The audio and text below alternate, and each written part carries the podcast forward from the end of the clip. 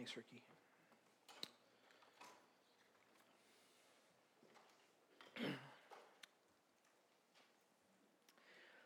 So, as far as we know, it was a day like any other day. Nothing unusual about it.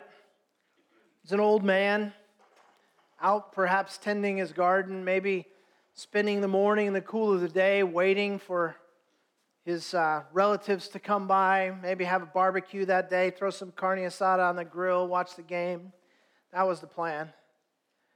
And then something happened that just threw everything off. I mean, he had been alive for 75 years and never had this happened before. Never had there been a day like this. But there he was, tending his garden, just minding his own business, expecting this to be no different than any other day when he heard his vo- uh, uh a voice call his name. And he turned and looked, but he saw nobody, and so he went back to whatever he was doing, and he heard the voice call his name again. And now he was confused. He stood up and he looked around and he, and he said, I'm, I'm here. And the voice of the Lord said, Abram, I have something for you to do. And he called him that day to follow him. Take your Bibles and turn to the book of Genesis.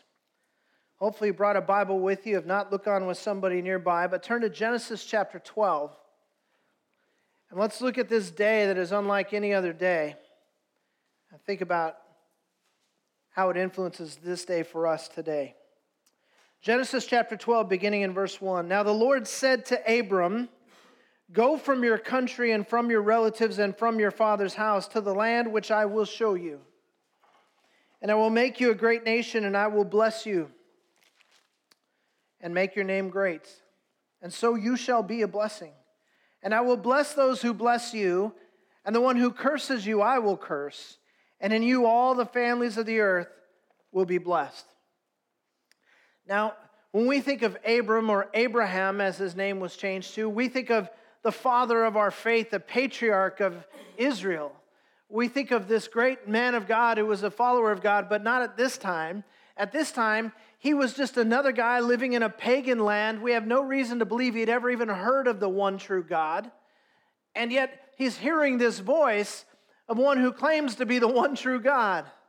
And the Lord says to him, I'm, I'm going to require some things of you. I have a plan for your life, and it involves following me, it involves trusting me, and it involves stepping out in faith. I mean, you and I have enough trouble, don't we, when we read something in God's word and we know exactly what it is He wants us to do, but we just don't want to do it? That's hard enough, right? But He says to Abram, I'm this God who you don't know and whom you've never heard of. And I have a plan that I'm not going to tell you about, really. But you have to get up from where you are and you have to leave everything you know. You have to leave your comfort, your home, your relatives, leave everything behind. And I want you to go and follow me. Where am I going to follow you, Lord? I'll let you know when you get there. That's a pretty high calling. And, and he says, if you, if you follow me like this, I have a plan for your life, and that plan involves making you a great nation. Now, as I said, he's 75 years old at this time, and he has a wife, and she's the wife of his youth, and they've never had any children. His wife is barren, unable to have children. And so he's God is speaking of giving him this great legacy, a great nation that he's going to raise up. How are you going to raise up a great nation? I don't even have a son. I don't even have a child at all. And I'm 75 years old now, Lord. I think if you had called me maybe 50 years ago, the timing would have been better. But we're kind of set in our ways here. And, and people don't have children at 75. Well, he wasn't going to have any children at 75. It was going to be when they were like 90 and 100. But God said, I'm going to give you a child. And from that child, I'm going to make a great nation. And I'm going to bless you. And I'm going to bless those who bless you. And I'm going to bless, look at what it says in verse 3 and in you all the families of the earth will be blessed. I want us to understand this. This is not something new for God. It's not that when He sent Jesus, He said, you know what, I think I'll try to reach the whole world with the love of God. No, from the beginning, when He called Abram, He said, listen, I'm going to use you to be a blessing to all the nations, every tribe, every tongue, every nation, every people group. I have a plan for them, and it's going to be through you that I bless them. From the beginning of time, God has called his followers to be light to the world so that people would be blessed through those whom he's already blessed. If you're in Genesis, turn one book to the right and go to the book of Exodus, chapter 19. And we're going to see this again in Exodus chapter 19, and it's going to be stated in a different way. Exodus chapter 19, beginning in verse 5. Speaking to Israel, this is when Moses comes down from Sinai and he's giving them the law and he's telling them to follow the law. And speaking to Israel, he says, Now then, if you will indeed obey my voice and keep my covenant, then you shall be my own possession among all the peoples, for all the earth is mine. And you shall be to me a kingdom of priests and a holy nation. These are the words that you shall speak to the sons of Israel. You're supposed to tell Israel, Moses, that I have a plan for them that they would become a holy nation and a kingdom of priests. Now, what is a priest? A priest is someone who, who reaches down and takes the hand of man and reaches up and takes the hand of God and brings them together. A priest is a go between between God and man. He's one who represents God to men and represents men to God. And the nation of Israel, the people of God, this great nation that he's blessed Abram with, are called by God to be a nation of priests. Why? Because he told Abraham, I will bless every family in the earth through you. And so now Israel has this responsibility. They are not supposed to just huddle up in a corner and have their little holy time with God, but they're actually to care for the people around them and share the love of God with others who don't yet know Him. And that's how He's going to spread the word. And He gets more specific if you turn to the book of Deuteronomy. So go three more books to the right, and you'll find the book of Deuteronomy. And go to Deuteronomy chapter 6. Now, we were in Deuteronomy 6 in this very passage last week, uh, and I just want to revisit it for a moment, beginning in verse 4. Deuteronomy 6, verse 4. Again, speaking to the Jews, he says this Hear, O Israel, the Lord is our God, the Lord is one. You shall love the Lord your God with all your heart and with all your soul and with all your might. These words which I'm commanding you today shall be on your heart. Okay? So I've called you to be a holy nation, and you're going to have to take my word, the truth of my love for you, and my plan for your life, and you're going to have to hold it in your heart. That would be enough if all you were to be was a holy nation, but I've also called you to be a kingdom of priests. So he goes on and he says this, chapter, um, chapter 6, verse 7. You shall teach them diligently to your sons, and shall talk of them when you sit in your house, and when you walk by the way, and when you lie down, and when you rise up. You shall bind them as a sign on your hand, and they shall be as frontals on your forehead. You shall write them on doorposts of your house and on your gates.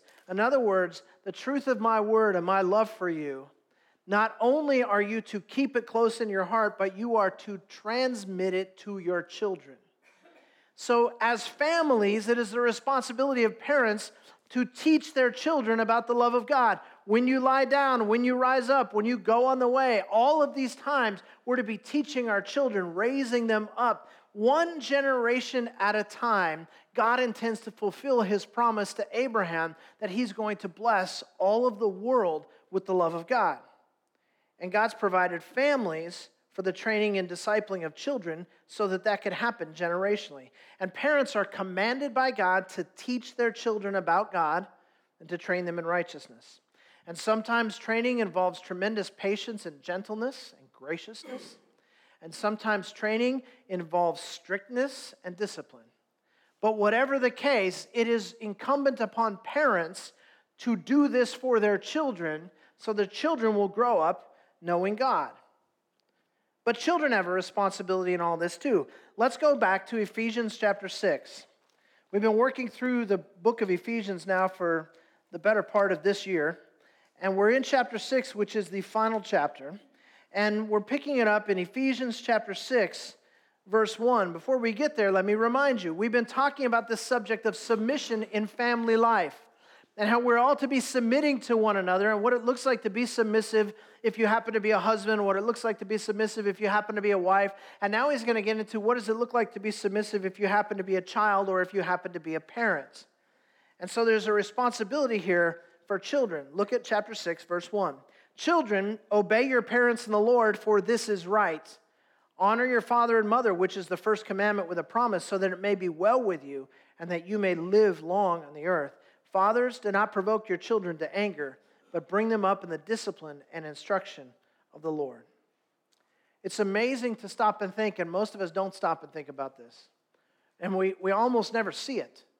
But it's amazing to stop and think about God's plan for family life and what it looks like when a family lives together the way God called them to and what it looks like when a husband actually loves his wife as Christ loves the church. When he's willing to lay his life down to lift up his wife and family, when he's willing to sacrifice himself, when he's willing to make it not about himself, but about those that he's been given responsibility to love and care for. And we, we forget what it would look like with a husband like that and a wife who, who submits lovingly to her husband, who respects her husband, who comes alongside of her husband and supports him and helps him and encourages him, and, and they work together and live as one. Husbands serving their wives, wives respecting their husbands, children obeying their parents, parents loving and guiding and directing and training their children with grace and understanding. But ever since the Garden of Eden, that picture of a family has been all marred up. Picture a photograph of a perfect family, but it's all wrinkled and crinkled and scratched and torn. That's kind of what families look like today as a result of sin. The family is under a curse. And here's the problem with every family it's made up of individuals, and here's the problem with every individual we are selfish. That's the issue. All of us. Husbands are selfish, wives are selfish, children are selfish. Everybody looking at life from behind their own eyeballs and thinking about how it affects them and, and wanting their own interests to be taken care of. Everybody in the family has to struggle against the curse of sin. And some of us in that struggle are losing the battle more often than we're winning it. There's just too many husbands who are abusing their position and, and abusing their wives and children and instead of loving them and sacrificing them and laying their lives down for them. There are too many wives who are refusing to be one with their husband, who are refusing to submit to their husband, who are refusing to walk hand in hand, but instead are chasing after their own ideas and their own visions to serve themselves. There's too many children who are rebelling against their parents at every turn. It's an amazing thing to see in our society today, just how how respect for parents has become such an unusual thing. How, how honoring your father and mother and, and obeying what they tell you has become so out of the ordinary. You know, I remember when our kids were little, uh, Christy and I were pretty strict parents, and, and our kids understood that when we tell you to do something, we expect you to obey us. And so we would sometimes go to a public place, would be in a restaurant or something like that, having dinner, and our kids are there, and we're having a great time together as a family. And over here, two tables over, there is some kid that is just tearing the place up, right? You've all seen this.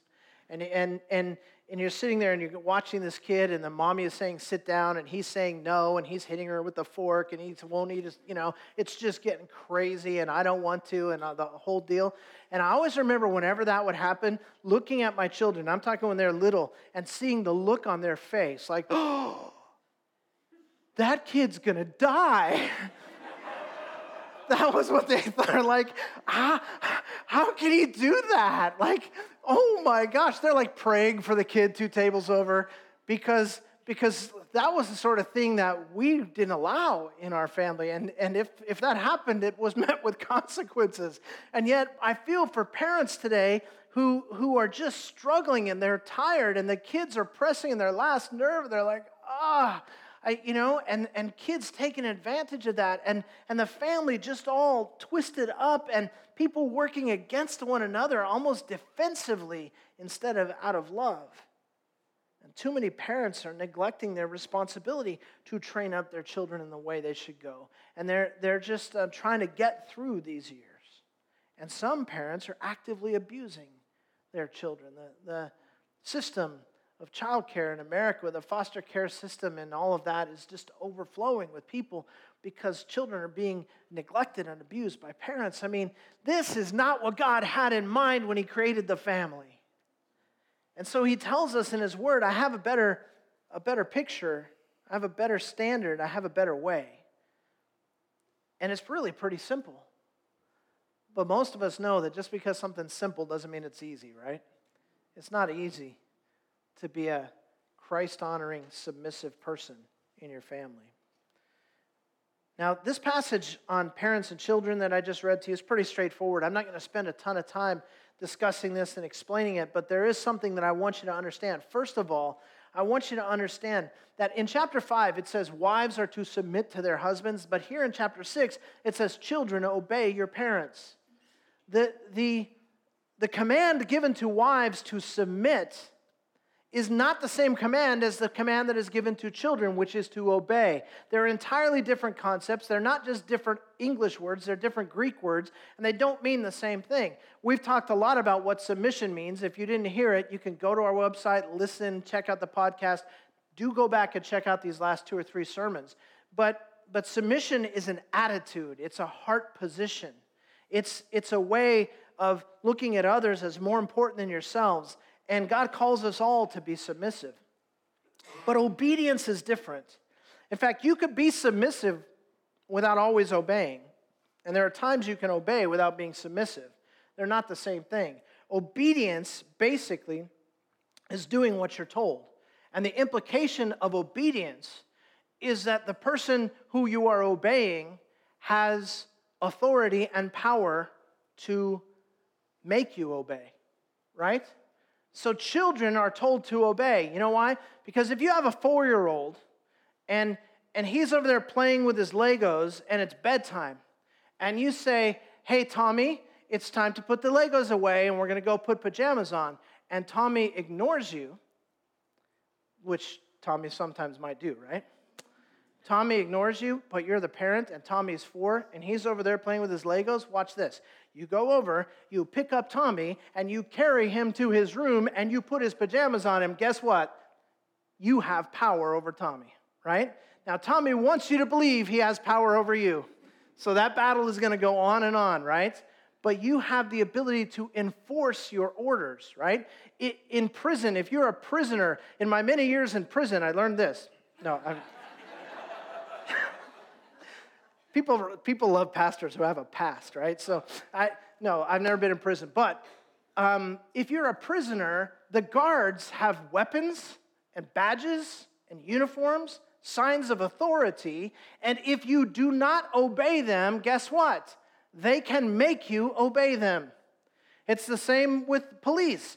Police have badges and guns and authority, and if you refuse to obey a police officer, they can make you obey them. You can Fight if you want, but you're probably going to end up in the back of a police car with handcuffs on, and you are going to do what they called you to do. Now, now Tommy, he can fight you until he's dead, and he would not have obeyed. And the prisoner can fight the guard until he's dead, and he would not have obeyed. And you can fight the policeman until you're dead, but they have the authority to go however far they have to go in order to make you obey. And when God calls us to obey, He's calling us to obey someone who has authority. Now, who has the ultimate authority? God. So when we're called to obey any human authority that has been placed in our life by God, we're being called to obey God. So there's a difference between obedience and submission, but the two sometimes go hand in hand. Submission is the attitude, obedience is the action. And then if you look at verse 2, it goes further. It says, Honor your father and mother, which is the first commandment with a promise, so that it may be well with you and that you may live long on the earth. Now we've got the word honor. We have to understand something about children.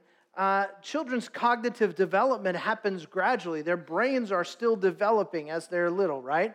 And one of the last developmental stages of the brain is the ability to handle abstract concepts. So you cannot teach a four year old to be submissive. Submissiveness is a concept that a four year old is not capable of handling. That's why we teach four year olds to, to obey, right? But as they grow, something happens. As the brain develops and as their own will develops, something happens. There's a point at which in a child's life he comes to realize maybe it's when he's nine, maybe it's when he's 16, but somewhere in there, there is a point, if, you're, if you've got a kid in the room, cover his ears. There's a point at which he goes, you know what? He can't make me. And when that light goes on and they go, my parents can't make me do anything. They can send me to my room, but I can go out the window. right? They could tell me to go to school, but I can leave. They could tell me it's time for bed, but I don't have to. They can't make me.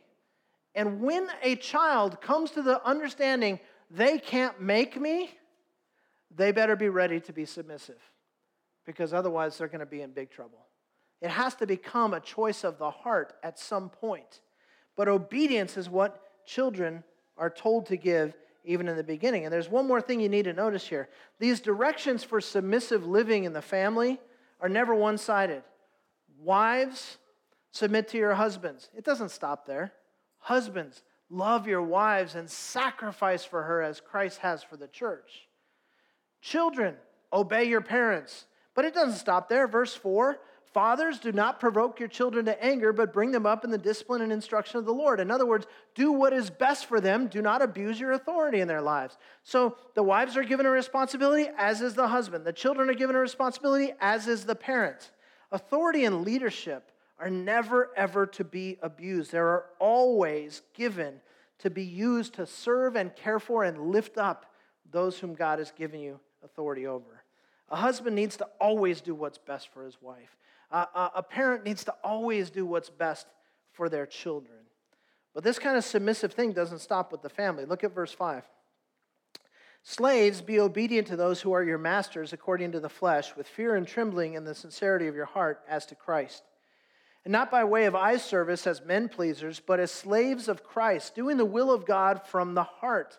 With good will, render service as to the Lord and not to men, knowing that whatever good thing each one does, this he will receive back from the Lord, whether slave or free. And masters, do the same things to them, and give up threatening, knowing that both their master and yours is in heaven, and there is no partiality with him. Now, I'm teaching through the book of Ephesians, and, and you know, I got into chapter five, and there's some really good stuff that I could teach and apply, and everybody was digging it. And we got to the whole section on wives submit to your husbands, and people started scowling at me a little bit, and it wasn't as popular anymore. And I'm like, well, I got to teach it. It's right here in the passage, so I'm going to have to teach what the Word of God says. And, and then I finally get through it, and I'm like, okay, children, obey your parents. This is easy. Everybody's going to say amen to that, except maybe some children, and that's why we sent them in there. And so it's all good, right? And then I come to this passage on slavery. And I know all of you are thinking the same thing. Oh, good, finally, something that I can apply. right? What? This is really weird. What am I going to do with a passage that is telling slaves how to be better slaves? I have two major problems with this right from the beginning. First of all, how do I make this applicable to us? If you are if you're filling out some sort of form and it asks for occupation, raise your hand if you write down slave. Anybody? Nobody has the occupation of slave? Okay, well, maybe we'll just close our Bibles, we'll call it a day, and we'll get out of here early. Yeah, right. Um, that's probably not going to happen. So, my, my first problem is how does this apply to us teaching for slaves? And my second problem is this why does the Bible seem to be condoning slavery? I mean, at best, it's silent. I would think if there's going to be verses on slavery in the Bible, what they would say is, Masters, release your slaves right now. That, that's, the only, that's the only thing I could think to say about slavery, right? And yet, Paul has the audacity, under the influence of the Holy Spirit, to write instructions for slaves on how to be better slaves why in the world does the Bible seem to not take a position against slavery? Now, we got to get some context here because most of us, when we think of slavery, we are thinking what we learned in our history books, right? Or, or, you know, I don't know, maybe Ed Baldwin remembers the days of slavery back when he was a kid. I don't know. Some of you remember this. Jim's not here. I looked for him. I, sorry. Um, but, but we remember our history books and we go, aha, I read about that. I know that for more of our nation's history than not, we had slaves in this country. And, and slavery is this huge blight on the American record, and everybody's ashamed of it. And we all look back. I don't know anybody today who goes, I'm still for slavery. I think slavery is a good thing. Reasonable people don't believe in slavery. And, and yet, it hasn't been that long since we've been away from it as a nation. And so when I read about slavery, immediately I get this picture of people chained up in my mind and people being whipped and people being kidnapped from their land and taken on boats and forced to work. People becoming the property of other people and being branded, having no human rights, but having all of that stripped from them. and I say, you know, how in the world can the Bible address such a thing and not come out against it? Well, we need to understand that slavery at that time was different than slavery is today. In fact, in the Roman Empire, uh, 30 to 40% of the people in the first century Rome were slaves. 30 to 40% of all of the people in the Roman Empire. But they were not slaves in the way that we think of slavery. What we think of as slavery is people um, are kidnapped or taken away from their land and they're brought and become property of other people. But in fact, the Bible is talking about something different here. Now, the Bible is written under the inspiration of the Holy Spirit, and, and this book of Ephesians was written not only to the Ephesian church, but to every, um, every follower of Christ from that time forward. For countless generations, meant to be read and understood by all people. So, what are we supposed to do with a passage like this? Well, before we get too upset about the Bible being silent on slavery, go to 1 Timothy chapter 1. If you're in Ephesians, just turn a few pages to the right. After 1st and 2nd Thessalonians, you come to 1 Timothy. I want you to go to 1 Timothy chapter 1, and we're going to pick it up in verse 8. But we know that the law is good if one uses it lawfully, realizing the fact that the law is not made for a righteous person, but for those who are lawless and rebellious, for those ungodly and sinners, for the unholy and profane, for those who kill their fathers and mothers, for murderers and immoral men and homosexuals and kidnappers and liars and perjurers and whatever else is contrary to sound teaching according to the glorious gospel of the blessed God with which I have been entrusted. He's talking about the law. The purpose of the law is to convict those who are lawbreakers. And he gives a bunch of titles to those people. He calls them unholy, ungodly, profane, and all of that. And then he gets into specific things and he talks about people who murder their fathers and mothers and thieves and, and a whole list of terrible things. And then he wraps it up by saying, whatever else is contrary to sound teaching. Now, go to verse 10 we're just picking up in the middle of the list immoral men and homosexuals and kidnappers and liars and perjurers and whatever else is contrary to sound teaching.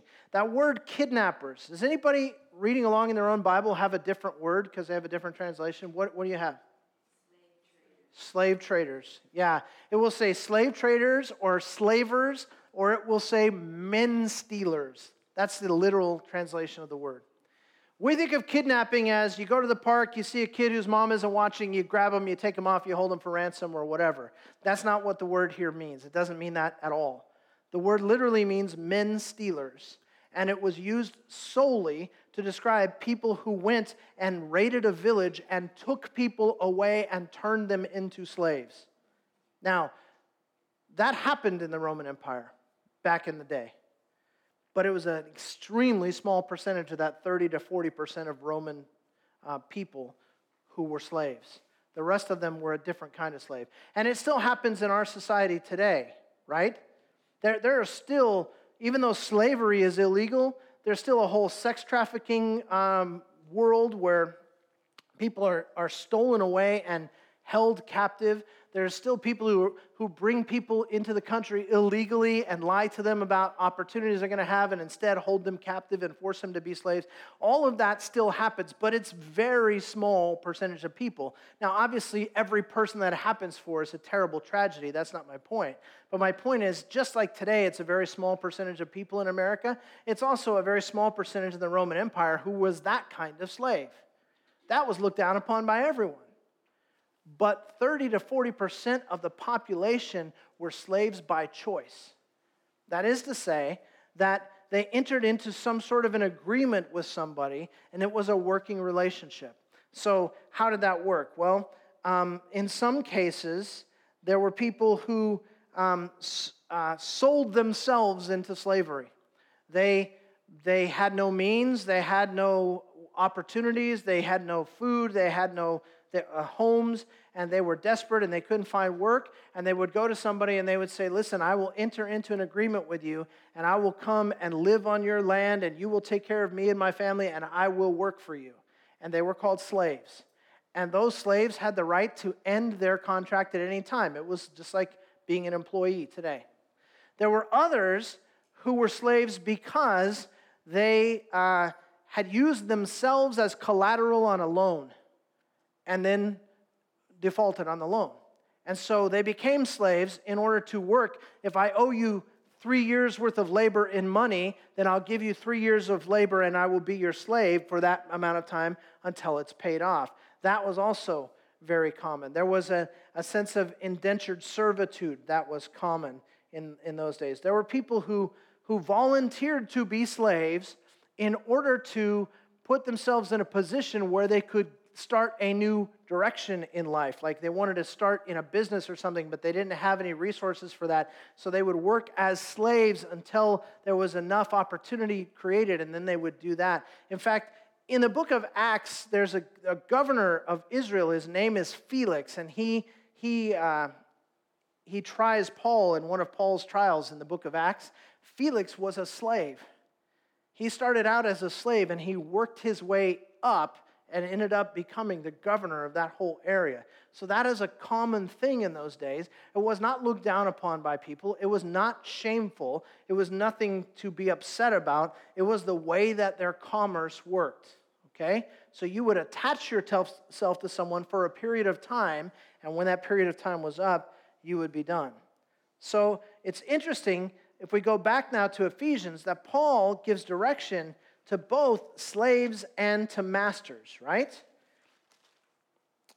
And, and if you want to relate to this and get it practical in your life, think of it this way. A slave, as he's using the term here, is, as an, is an employee. And a master, as he's using the term here, is an employer, right?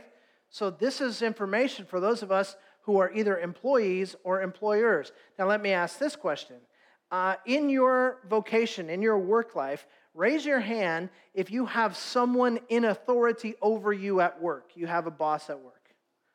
Okay? All right, hands down. Now, raise your hand if at work you have authority over someone. There's somebody that answers to you. Okay, so a whole bunch of us raised our hand both times, right? Because that's the way it is for most people. We have someone that we answer to, and there are people who answer to us. That's the way organizational charts work in corporate America. So this passage applies tremendously to all of us who are in that situation or will be in that situation. So, for the purpose of application, think of it as employees and employers. So, Paul's trying to make this really practical for the Ephesian Christians. Um, and, and for us to make it practical today, we need to understand this um, as it applies to us. So I'm going to wrap this up by making it extremely practical. I'm going to give you three things that you need to think differently about. And we're going to do it fast. Are you ready? Number one, we have to change who we work for. In our minds, we have to change who it is that we work for. And apologies to my English professors. I know I ended the sentence with a preposition, and it's sort of driving me nuts, but I still want to say it this way. We have to change who we work for. We have to understand that we don't work for our boss.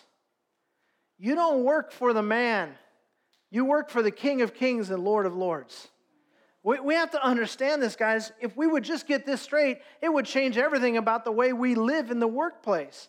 Because how many times do we, do we um, not take our job seriously because, after all, it's not that important? But we work for the King of Kings and Lord of Lords who tells us, whatever your hand finds to do, do it with all diligence as unto the Lord. We need to understand who we work for. And when we understand that, that will help us to change how we work. We need to change how we work. If, if we work for the King of Kings and Lord of Lords, let me ask you this question, uh, and you don't have to answer it, just answer it in your heart.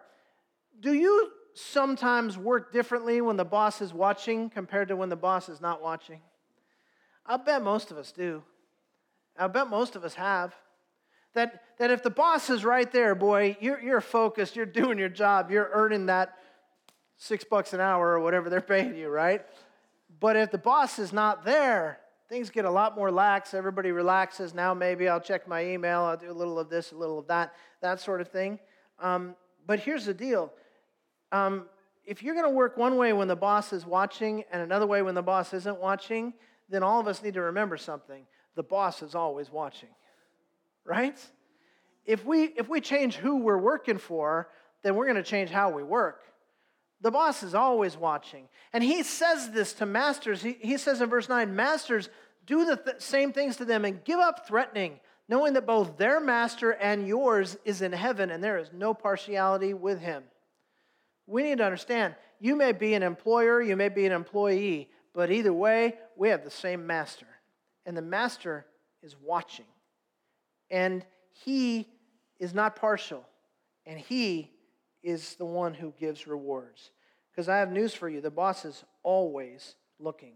And Christians should be the hardest working, the most trustworthy, the most honest, the most committed employees in every company.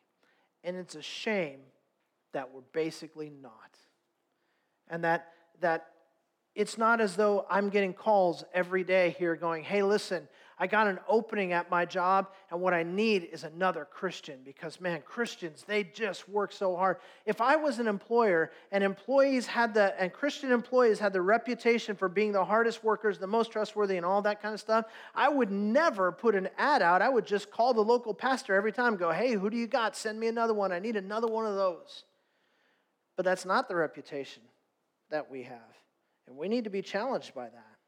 So we, we need to we need to change uh, who we work for. We need to change how we work. And finally, we have to change what we work for.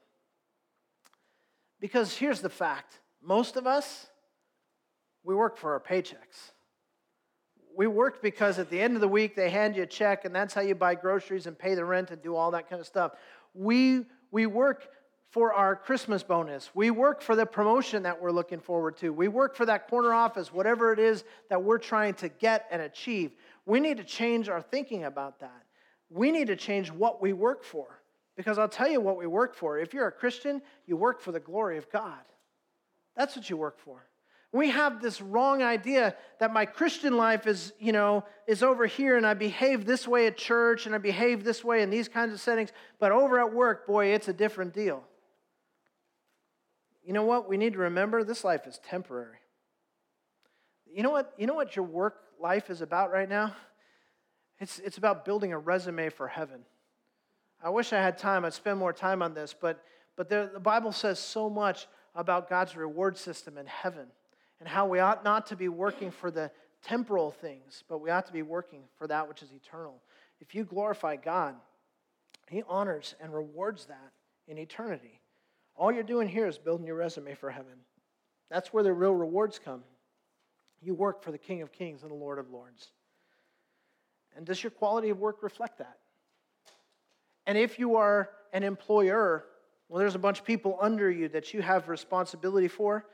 Do you treat them with love and respect and dignity? And are you working to help build them up and make them successful? Or are you propping yourself up on their shoulders so they can make you successful? See, that's the difference between one who's living submissively in the workplace and one who's not.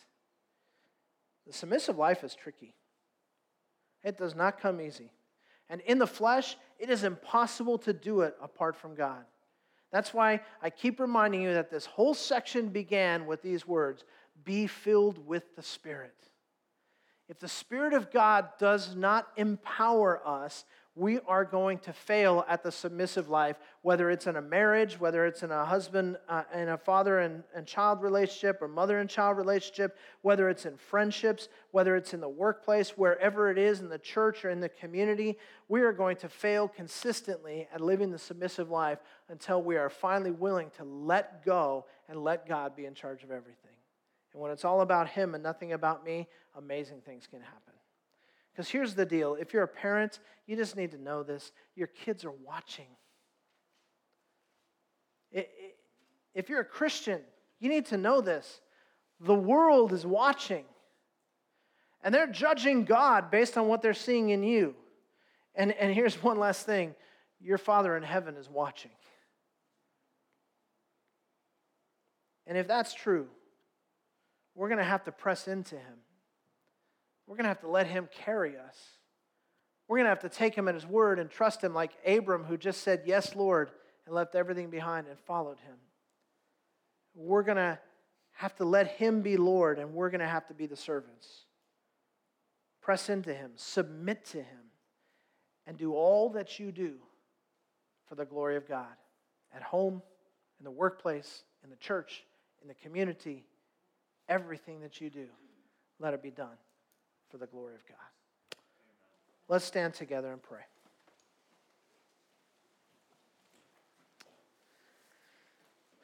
Father, we just want to